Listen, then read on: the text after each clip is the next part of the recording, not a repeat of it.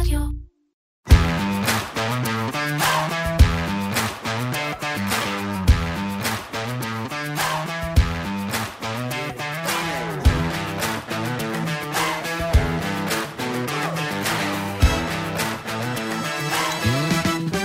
זה היה שבוע היסטורי בבורסות העולם, והפעם אין קשר לוול סטריט. טוקיו עקפה את שנגחאי וכבשה את המקום הראשון בשוקי המניות של אסיה. במקביל, שלושה ימים מאוחר יותר, הודו עקפה את הונג קונג והפכה לשוק הרביעי בגודלו ביבשת. כמה, מה זה אומר בכסף? קצת יותר משישה טריליון דולר נמחקו משוקי המניות של סין והונג קונג מאז השיא שנרשם ב-2021.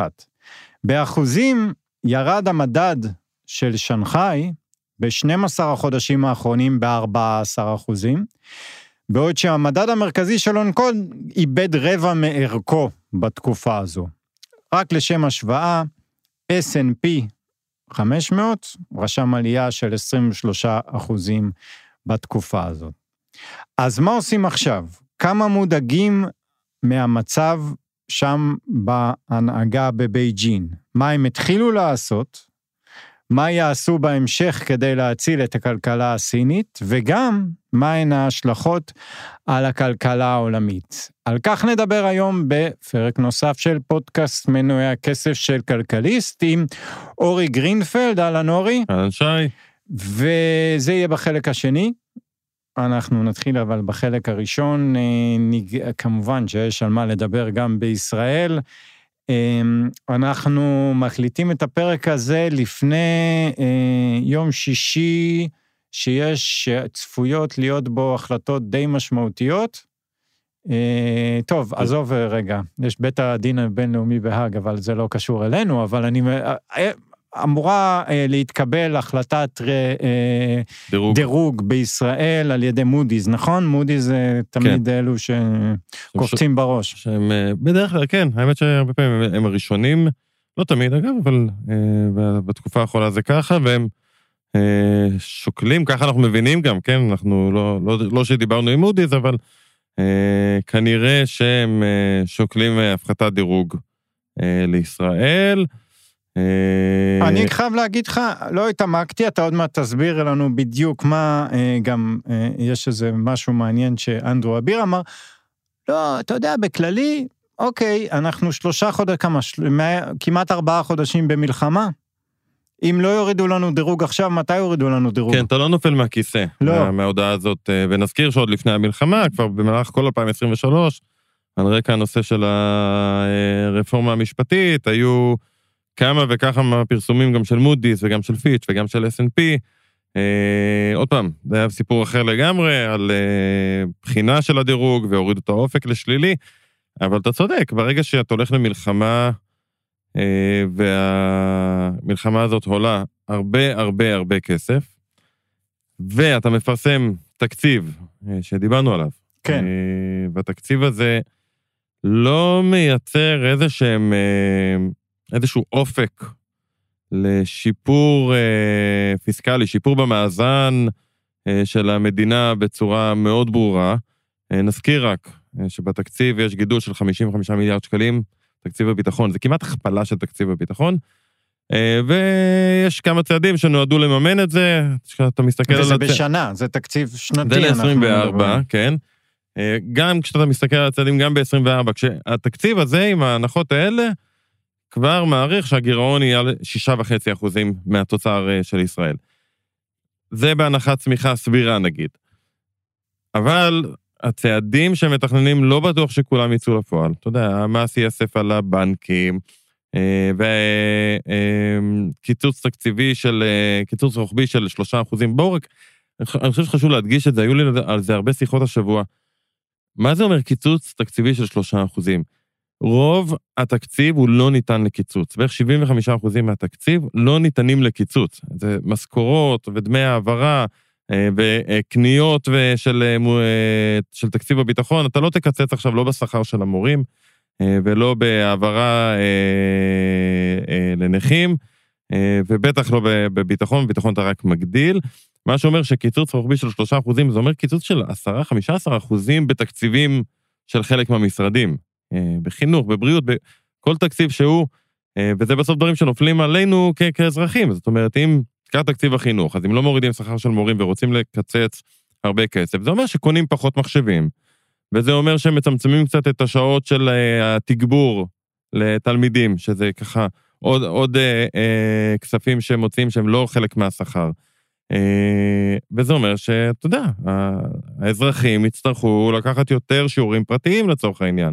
כן. או יצטרכו לקנות uh, ציוד שהמדינה לא תיתן.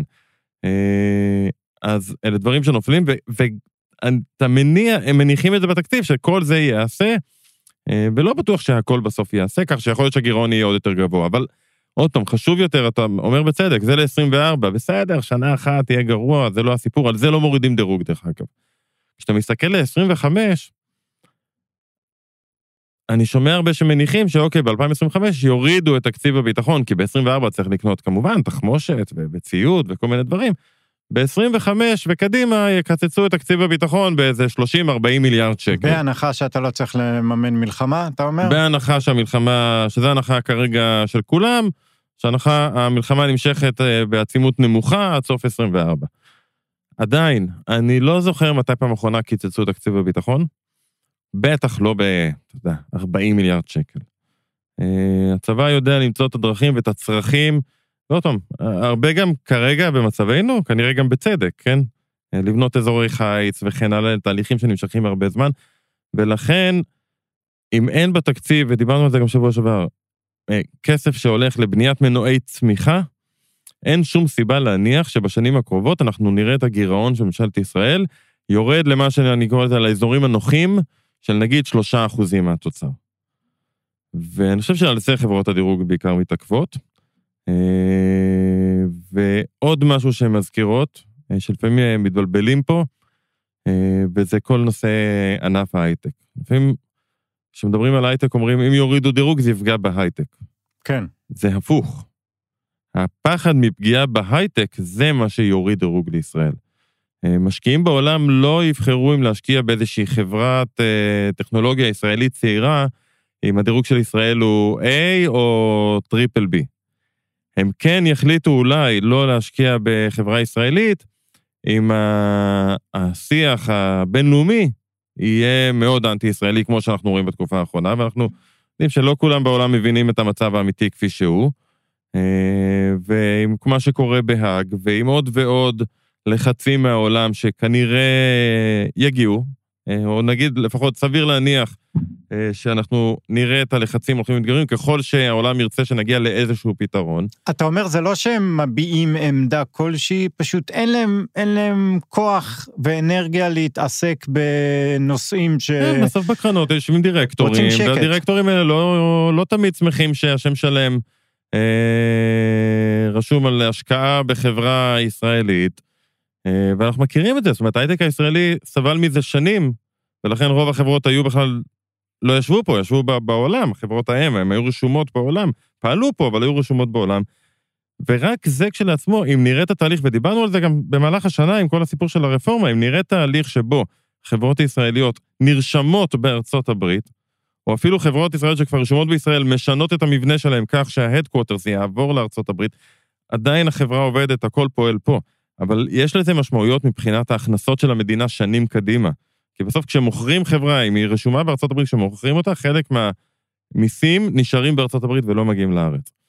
וזה פוגע בגירעון או במצב הפיסקלי של המדינה, וזה מה שחברות הדירוג אומרות, יקשה מאוד על הצמצום של הגירעון ויחס החוב תוצר קדימה, ולכן ההתייחסות לענף ההייטק היא מהפג... איך הפגיעה בו תשפיע על מדינת ישראל, ולא הפוך, איך הדירוג שלנו ישפיע על ענף ההייטק. כן. אה, ולכן, כמו שאתה יודע, התחלת מזה. אה, אנחנו לא ניפול מהכיסא.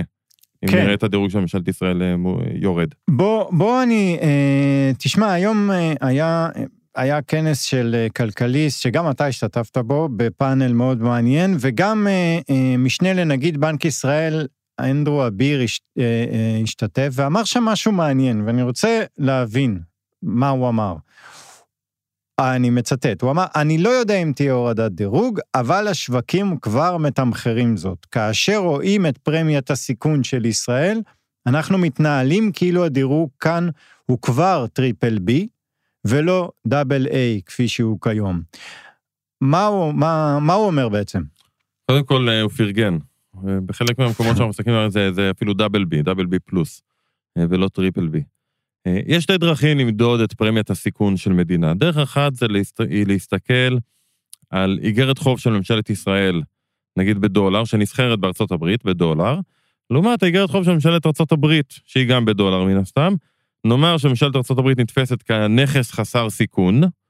אם למשל אג"ח של עשר שנים של הברית אה, נותנת תשואה של נאמר 4 אחוזים, ואג"ח ממשלת ישראל תיתן תשואה של 5 אחוזים בדולר, אז אתה בעצם אומר, המשקיעים דורשים אחוז נוסף כדי להשקיע בישראל ולא להשקיע בארצות הברית. זוהי פרמיית הסיכון של אחוז, או איך שאוהבים לקרוא לזה בשוק, 100 נקודות בסיס. 100 זה כאילו המאיות של האחוז. אוקיי. Okay. יש עוד דרך, והיא דרך שוק ה-CDSים. CDS זה Credit Default Swap, זה בעצם אה, חוזים עתידיים שנותנים ביטוח כנגד חדלות פירעון של מדינה. אה, זה משהו שבתקופת 2008 דיברו עליו המון, אה, במשבר הגדול. אה, זה בעצם אני יכול היום לבוא בקשר עם איזשהו גוף פיננסי ולהגיד לו, תקשיב, אני מחזיק אג"ח של ממשלת ישראל. אני מפחד שהיא תפשוט רגל. אני רוצה לקנות ממך ביטוח. אם המדינה תפשוט רגל, אתה תשלם לי במקומה. הגוף הזה אומר, אין בעיה. כמו כל ביטוח, תשלם לי פרמיה מסוימת מדי חודש או מדי, מדי שנה, נאמר, ואם האירוע הזה אכן יתממש, אני אחזיר לך את הכסף של האג"ח. הפרמיה הזאת היא פרמיית הסיכון, והיא היום עומדת על אחוז נקודה שתיים בערך, 120 נקודות בסיס. אוקיי. שלפני המלחמה... על ישראל. על ישראל.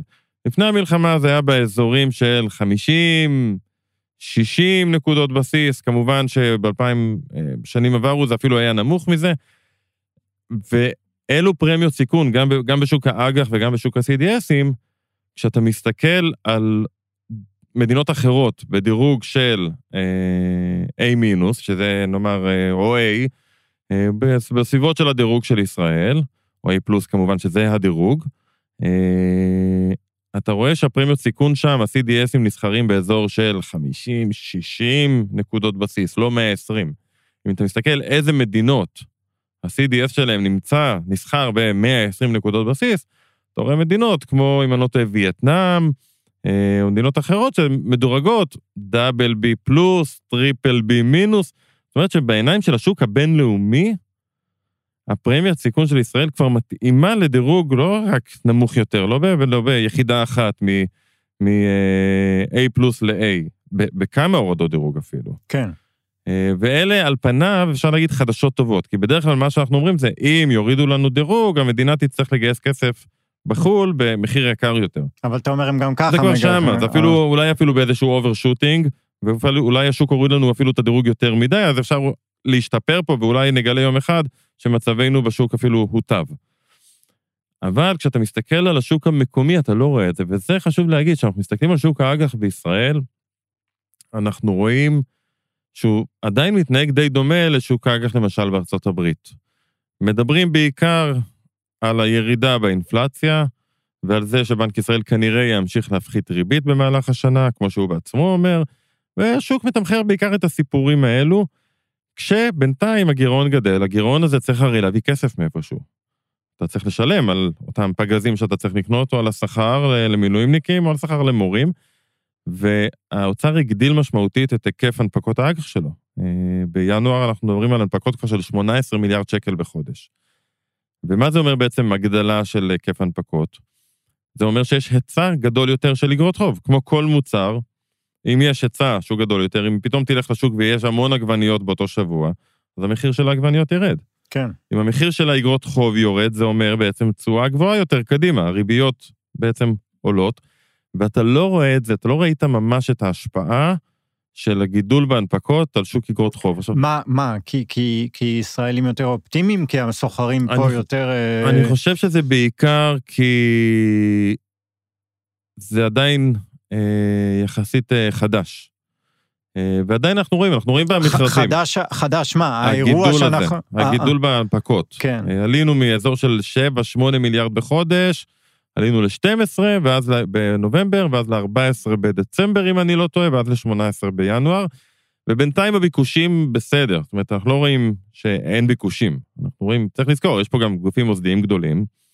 אה, צריך לזכור שנכנס אה, כסף כל חודש, אנחנו כולנו מפרישים לפנסיה ולקופת גמל ולקרן השתלמות, אז נכנס כסף אה, למנהלי הכספים, לאותם גופים מוסדיים, והכסף הזה צריך להיות מושקע. אז חלק ממנו מושקע בשוק האג"ח, אבל ככל שזה יימשך, ונראה את ההנפקות נשארות ברמות גבוהות, ועוד פעם, 2024 הגירעון הוא ענק, וקשה לראות איך ב-2025 הוא יורד, הוא ירד, אבל הוא לא ירד כנראה חזרה לשלושה אחוזי תוצאה. אז נמשיך לראות עוד ועוד גיוס של כסף בשוק האג"ח, וזה בעצם אומר שאותם גופים יצטרכו להמשיך לייצר, כדי שלא נראה עליית תשואות, יצטרכו להמשיך לייצר ביקושים גבוהים, זה אומר שביקושים ממקומות אחרים ילכו. למשל, אם אתה מסתכל על השוק הקונצרני בישראל, הוא עדיין, לא, לא ראינו שם איזושהי פגיעה, אבל אם באיזשהו שלב, כדי לקנות את האגרות חוב הממשלתיות, המשקיעים יגידו, טוב, אני מוותר על אגרות חוב קונצרניות, אז אתה תראה שם ירידה, או להפך, יגידו, רגע, אני יכול לקנות אגרות חוב ממשלתיות, אבל הסיכון גדל, אני מעדיף לקנות קונצרניות, אני מעדיף לקנות מניות, שלמשל המניות, שוק המניות בישראל, כן מתמחר כן במידה מסוימת את הסיכונים, כן. הוא נסחר זול מאוד ביחס לעולם.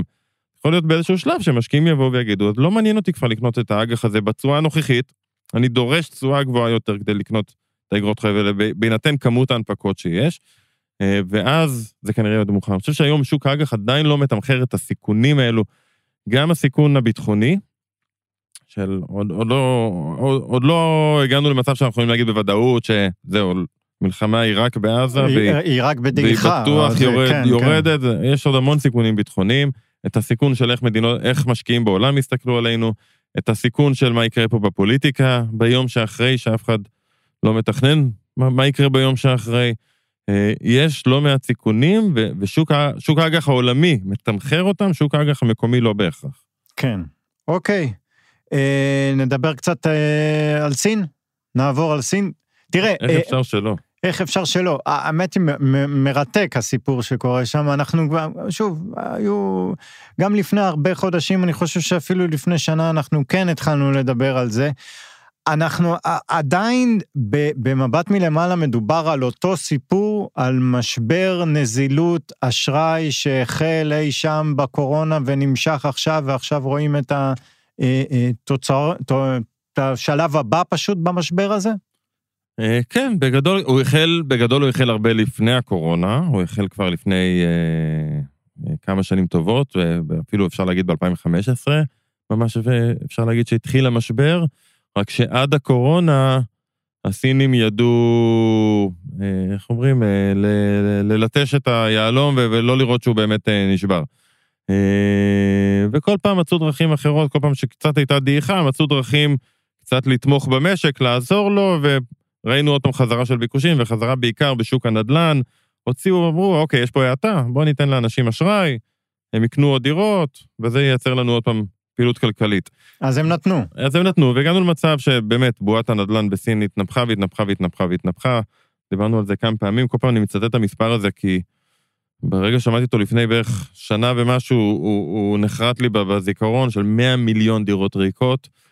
אה, ומה שהקורונה עשתה, היא עשתה, היא פגעה בכלכלה הסינית משמעותית, אה, בגלל המדיניות של הזירו קוביד, אה, שנמשכה הרבה יותר מדי זמן, מה שגרם גם לאובדן אמון קצת של, ה, של הציבור הסיני, של הצרכנים הסינים, וגם בגלל הפגיעה בסין שנוצרה בקורונה כתוצאה מזה שמדינות בעולם הבינו שלא יכול להיות של כל שרשרות האספקה יעברו דרך סין. אז זה מן הסתם פוגע בכלכלה הסינית, שלאט לאט מוציאים ייצור מסין למקומות אחרים. אה, והם לא מצליחים להתאושש, זאת אומרת, הנתונים הכלכליים בסין באמת חלשים. גם בצריכה הפרטית, גם בהשקעות, גם בבנייה. גם הצמיחה. ובסוף זה הכל מתנקז לצמיחה באמת איטית. אה, והממשל הסיני, הוא, הוא לא אומר נואש, שזה מה שקורה בממש שבועיים האחרונים. וזה, אתה יודע, לפעמים... כשיש... מה זה אומר נואש? אומר נואש זה מה, בוא ניתן נוח... לשוק לעשות את כן, שלו ו... כן, נגיד, אנחנו, אין מה לעשות, צריך להיות פה משבר, כן. צריך לתת לדברים להתנקות.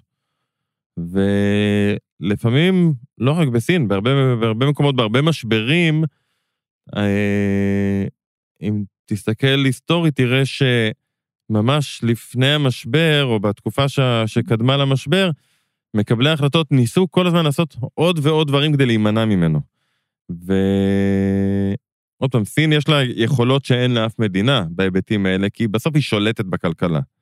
אז היא ידעה כאילו להוציא אוויר מהבועה, להחזיר קצת אוויר מהבועה, אבל במדינות אחרות כנראה שבועת הנדל"ן שם מזמן הייתה מתפוצצת. אבל הם ניסו וניסו וניסו, ועכשיו זה התחיל להיות בממדים יותר גבוהים, אז לפני פחות או יותר שבועיים, הם הודיעו על תוכנית של הזרמת כסף לבנקים, כדי שהבנקים יוציאו כסף במשכנתאות ובאשראי, כדי שאנשים יחזרו לקנות בתים, ואז יצטרכו לבנות בתים, ואנשים ירגישו אה, שמשהו קורה. זה לא עבד. זה לא עבד. זה, זה לא עבד. כן. מחירי הבתים בסין בירידות חדות, היקף הבנייה של בתים בסין בירידות דו-ספרתיות כבר שלוש שנים, ועוד פעם, אי אפשר ליפול פה מהכיסא, כן? יש 100 מיליון דירות ריקות, למה שיבנו כן. עוד דירות? אף אחד לא קונה אותן.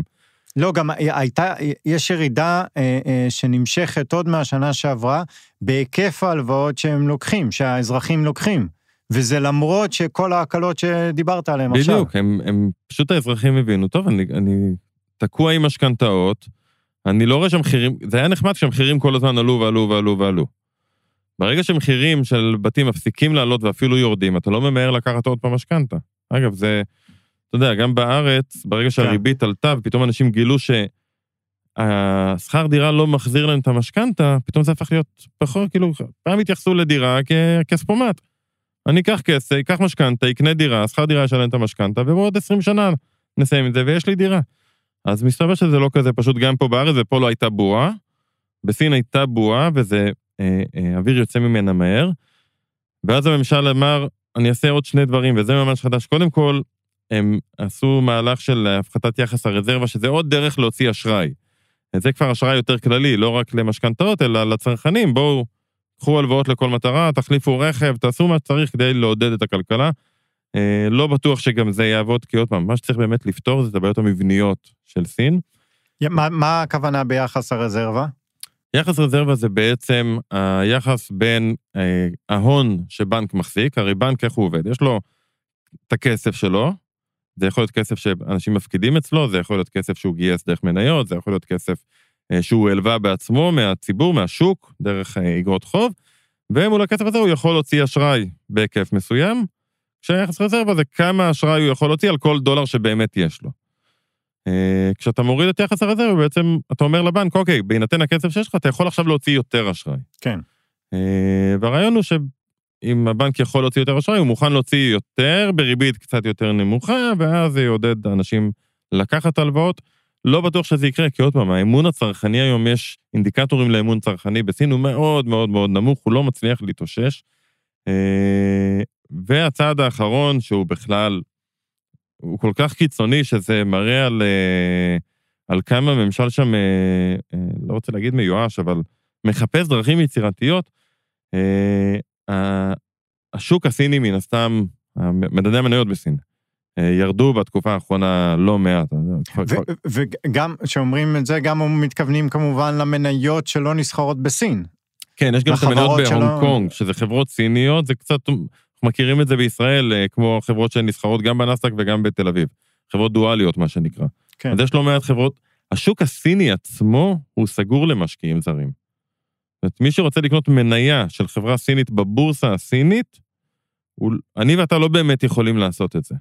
יש, אה, אם אני לא טועה, שלושה ברוקרים זרים שמותר להם לעבוד בסין, אם אני לא טועה, ג'יי פי מורגן, סיטי ועוד אחד, ורק דרכם אתה יכול לקנות מניות בסין, ולא כל אחד יכול לפתוח שם חשבון, אז זה לא כזה פשוט. מה שחברות סיניות עשו כדי שהציבור הרחב בעולם כן יוכל לקנות מניות שלהן, הן עושות מה שנקרא רישום דואלי. זאת אומרת, אני מנפיק מניות גם בבורסה בסין וגם בבורסה בהונג קונג. הונג קונג, אה, הבורסה היא פתוחה לכולם.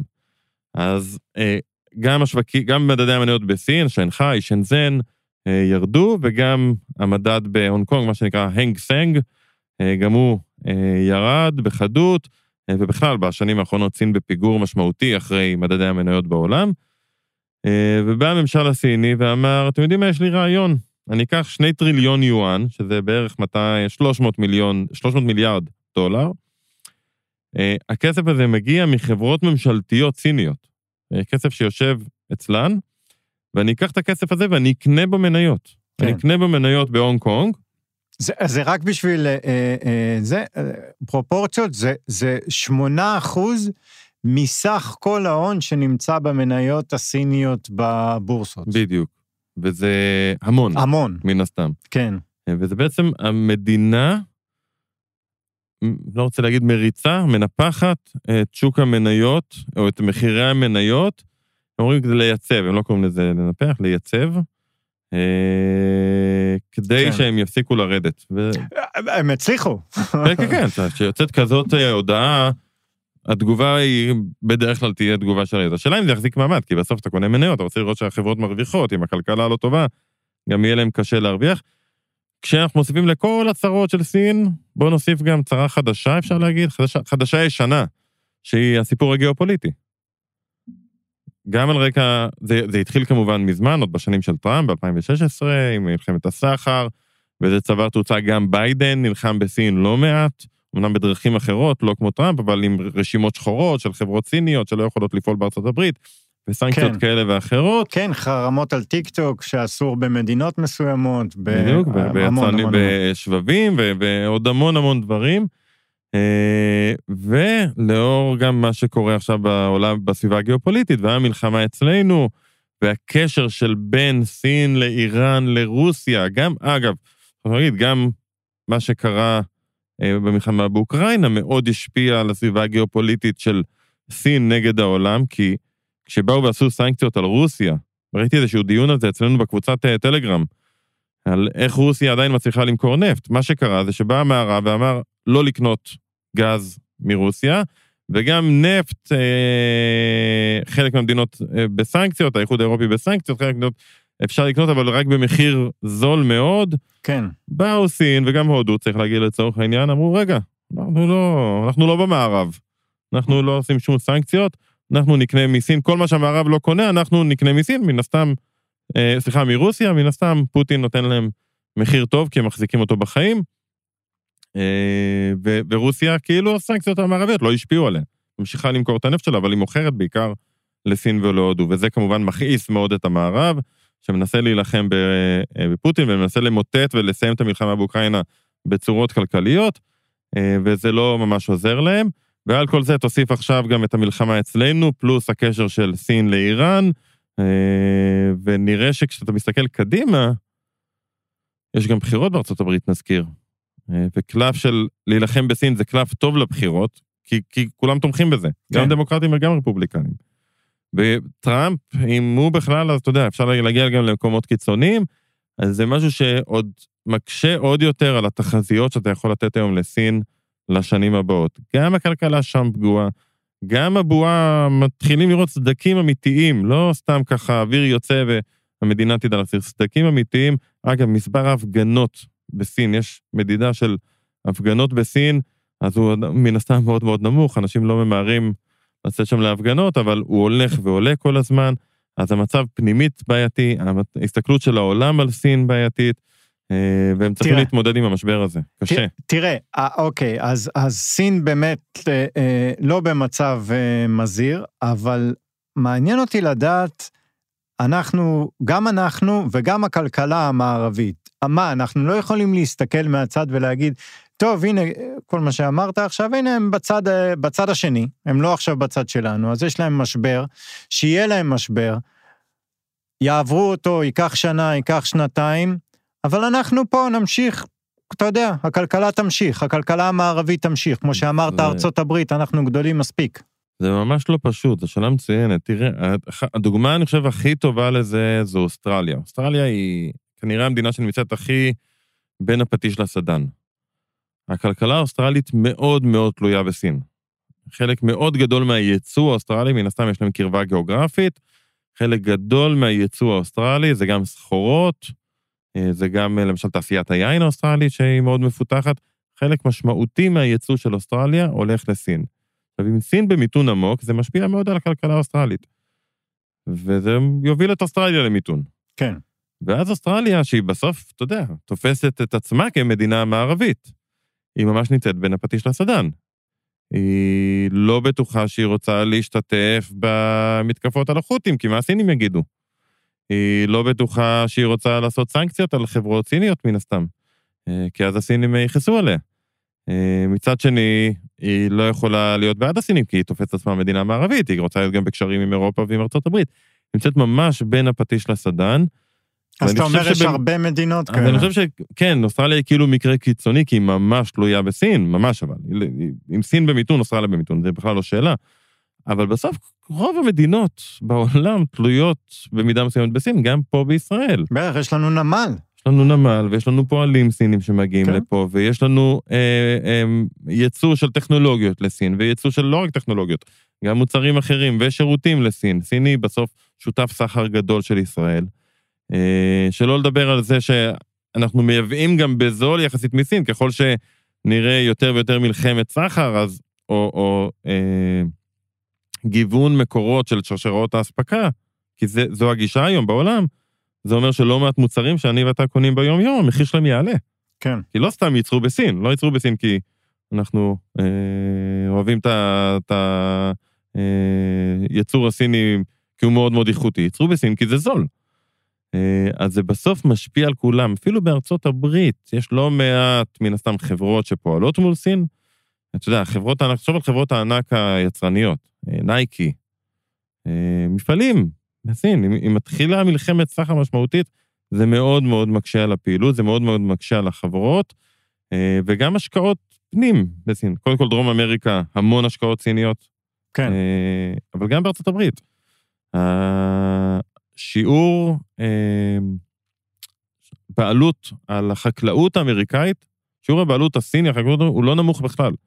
זאת אומרת, זה, זה יצרנים של סחורות ומוצרים חקלאיים אחרים, שבעצם סין הלכו וקנו כל מיני חברות בארצות הברית, אה, ולכן זה, זה, זה, זה, זה, זה קרב מסובך, זה קרב לא, מורכב מאוד. סוג של too, uh, too big to fall, כן, אתה יודע, בדיוק, בדיוק. סיני כמדינה שאתה לא יכול לתת לה להיכנס למשבר עמוק בסגנון של 2008, אה, שעוד פעם, הבועה בסין הרבה יותר מנופחת מהבועה, מבועת הנדל"ן בארצות הברית ב-2007. כן. ההיקף, הנכס הזה שנקרא נדל"ן בסין, זה הנכס הכי גדול בעולם. הסך השווי של כל הנדל"ן בסין, נדל"ן למגורים, יותר גדול מסך כל השווי של כל המניות בארצות הברית. ולכן אה, נפילה של סין, עוד פעם, למיתון של שנה-שנתיים, אפשר לחיות עם זה. למשבר שמוביל, כמו משבר של 2008, שעלול להוביל לכזה שפל גדול של שנים, אם לא מטפלים בו, זה משהו שיכול מאוד להקשות על העולם, ולכן אני חושב שאנחנו כל הזמן נראה את הטיפול הולך כזה עקב בצד אגודל, קצת פגיעה ואז טיפה ניפוח, ואז פגיעה ואז טיפה ניפוח, אה, וזה יהיה, יהיה אתגר לכל המדינות בשנים הבאות. אוקיי, אה, עד כאן החלק הזה, נעבור לחלק אה, אה, השלישי בעצם, של הפינת אסקפיזם. אה, אני, אתה? תתחיל, אני עוד צריך למצוא את זה פה בוואטסאפ. אוקיי. אה, תראה, היה מחקר בארצות הברית על זה שהאמריקאים מתרגלים לחיות מוקדם יותר. הם בחנו מה אה, שעות הפיק של ארוחות הערב שאנשים עושים, אה, המסעדות בארצות הברית, אה, מה שעות הפיק שלהם, והם שמו לב על ירידה משעה שבע בערב למשהו כמו שש ומשהו בערב. עכשיו, הם כמובן, דרך אגב, הירידה החדה ביותר הייתה של הדור הצעיר עד גיל 29, ודווקא שאר הגילאים אה, אה, ירידה מתונה יותר, אבל עדיין. עכשיו, יש לכך אה, כמה סיבות, החוקרים אמרו. דבר ראשון, עבודה מהבית. אוקיי, הגיעו למסקנה שאם אתה לא צריך לעשות את הנסיעה הביתה וזה, אתה אומר, וואלה, בא לי לצאת לארוחת ערב, ישר אחרי העבודה אני יוצא. אה, ישר אחרי עבודה. אתה קם מהסלון ואתה כן. יוצא מהדלת. זה סיבה אחת. סיבה שנייה זה ירידה בצריכת האלכוהול. אה, הדור, יש, זו, זו תופעה ידועה בארה"ב, הדור הצעיר צורך פחות אלכוהול. עכשיו, בסך כל הצריכת האלכוהול בארצות הברית אין שינוי. מה שאומר שהדור המבוגר... צורך יותר. בדיוק, משלים כי, את הפערים. כי הדור הצעיר מדאיג אותו. איך, איך אפשר, אתה אומר, בלי אלכוהול, אז שותים יותר. אגב, מעניין אם זה קשור למגמה של אה, לגליזציה בעוד ועוד ועוד מדינות בארצות הברית. אני, אני, אני כמעט לא יודע, אבל אני מעריך שכן. תשמע, זה הדור שצורך הכי פחות אלכוהול בתולדות ארצות הברית. עד, עד כדי כך הם לא אוהבים אה, אלכוהול. אה, יש עוד סיבה לזה, ואתה אה, זוכר, כש... ממש שכנעת אותי לעשות עכשיו אה, לונגה לחברות אה, ביטוח רפואי בארצות הברית. פחות אלכוהול זה טוב. תראה, א', זה נכון, ודבר שני, יש עוד משהו שהם עלו עליו. אתה זוכר שלפני 20 שנה היינו קובעים את הלו"ז שלנו בערב לפי מה משדר? זאת אומרת, אה, יש עכשיו את התוכנית הזאת, כן. אני לא מפספס. הם אומרים, אין יותר את העניין הזה. הכל uh, מוקלט, לא אכפת לי מה שמשדר בטלוויזיה, ולכן אני יוצא באיזה שעה שבא לי מהבית. ועוד סיבה, שבעקבות uh, הקורונה, בעקבות העבודה מהבית והזומים, יש פחות אינטראקציה uh, בין אישית.